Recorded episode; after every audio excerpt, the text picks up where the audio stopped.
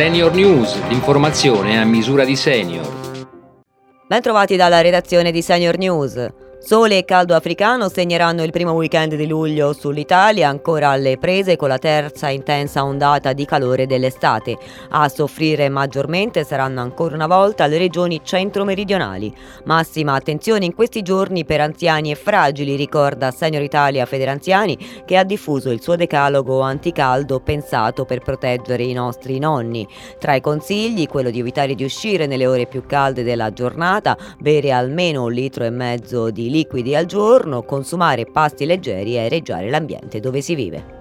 Curare la vista degli anziani diminuisce le probabilità che vadano incontro a demenza. L'evidenza emerge dall'analisi pubblicata da Aging and Mental Health, condotta da ricercatori cinesi del Medical Informatics Center di Pechino, che hanno valutato i dati relativi a oltre 76.000 persone.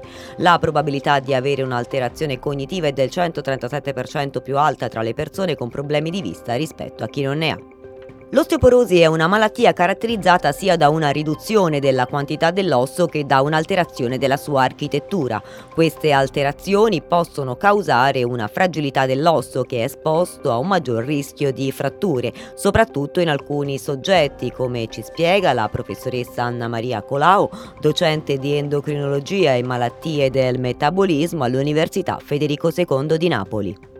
Esistono soggetti più fragili che sono quelli che hanno più patologie e quindi che fanno farmaci o quelli che sono per esempio con una carenza dell'apparato muscolo, muscolare, quelli che noi chiamiamo sarcopenici. Oltre a questo c'è caratteristicamente il deficit di vitamina D e tutte quelle carenze di assorbimento, per esempio l'assorbimento del calcio oppure il deficit di lattosio, la celiachia, che in qualche modo favoriscono la perdita di calcio dall'intestino e dal rene e quindi privano l'osso di quello che è uno dei suoi costituenti principali Entro il 30 settembre va presentata la denuncia dei redditi per il 2022. Sono diversi i costi sostenuti che permettono di accedere a uno sconto IRPEF del 19%, tra questi nel rispetto di alcuni requisiti e limiti di reddito, farmaci, visite specialistiche, degenza in ospedale, spese per addetti all'assistenza personale per persone non autosufficienti